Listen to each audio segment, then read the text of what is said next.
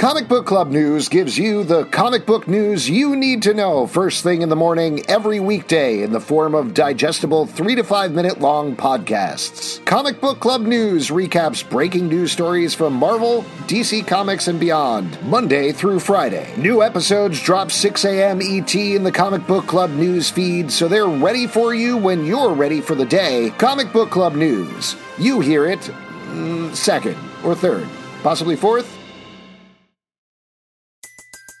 Everybody in your crew identifies as either Big Mac Burger, McNuggets, or McCrispy Sandwich. But you're the Filet-O-Fish Sandwich all day. That crispy fish, that savory tartar sauce, that melty cheese, that pillowy bun. Yeah, you get it. Every time. And if you love the Filet-O-Fish, right now you can catch two of the classics you love for just $6. Limited time only. Price and participation may vary. Cannot be combined with any other offer. Single item at regular price. Ba-da-ba-ba-ba.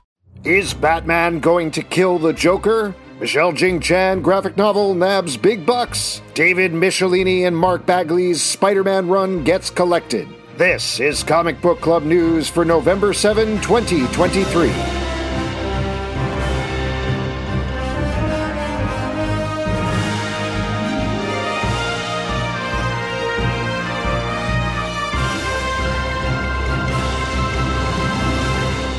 You've seen 3 Jokers in The Three Jokers. You've seen 2 Jokers in The Joker, The Man Who Stopped Laughing. And now, will you finally see a dead Joker in the pages of Batman? Spoilers past this point for Batman 139. In today's new issue, which kicks off the Mind Bomb storyline from writer Chip Zdarsky and artist Jorge Jimenez, the Joker is once again on the loose and coming for Batman. Only he doesn't want to fight regular Batman. He wants a piece of the Batman of Zur-En-Arr, an alternate extreme personality created by Bruce Wayne to protect himself in cases of extreme stress. And while regular Batman has a no-killing rule, Zur-En-Arr has no such compunctions.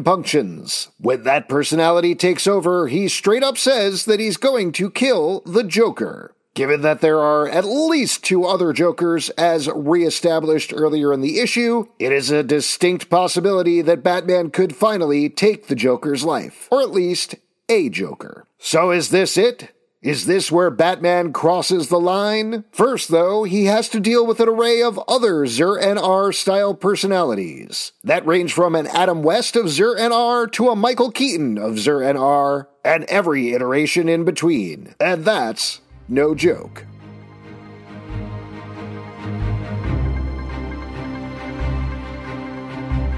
Writer-artist Michelle Jing Chan has sold her debut graphic novel for some big bucks. As reported by Bleeding Cool, Somewhere in the Gray was bought at auction for 6 figures by the publishing house Farrar, Strauss, and Giroux. A queer author-illustrator of Chinese descent who lives in the Pacific Northwest, Chan went viral for her comics about her 92-year-old grandfather and was written up on BuzzFeed, among other places. Even with this internet notoriety, this is a surprising amount of money for a debut graphic novel. The plot of the book is about a girl who is, quote, dating the most popular girl at school, and what seems easy for her friends, being intimate in any way with their partners, doesn't feel quite right to her as she learns it's more than okay to live somewhere in the gray of asexuality. Said Chan of The Deal on Instagram, quote, I still can't believe that I'm going to be a YA author-illustrator. Somewhere in the Gray is the project of my dreams, and the story I wish my younger, closeted bi-a self would have had. It honestly still doesn't feel real, but I am so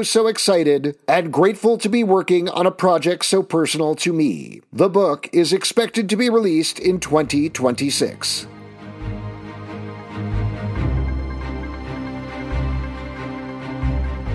If you need some of that good old carnage in your life, then we have some good news. As reported by ICV2, Marvel will be releasing an omnibus collecting David Michelinie and Mark Bagley's Spider-Man run next year. Running a hefty 1,048 pages, the volume will collect the first appearance of Carnage, the return of Peter Parker's parents, and many more stories. That second one stuck around for a while, by the way. His parents definitely weren't robots or anything. Everything. Titled Spider-Man by Michelinie and Bagley Omnibus Volume 1, the book will also include stories by Al Milgram, Eric Fine, and Fabian Nesueza, with art by Chris Maranin, Aaron Lopestri, and Brandon Peterson, among others. Perhaps it should have been titled David Michelinie and His Amazing Friends? Regardless of title, the book will be released in June of 2024. For Comic Book Club News, I'm Alex Zalbin, the Alex Zalbin of ZRNR.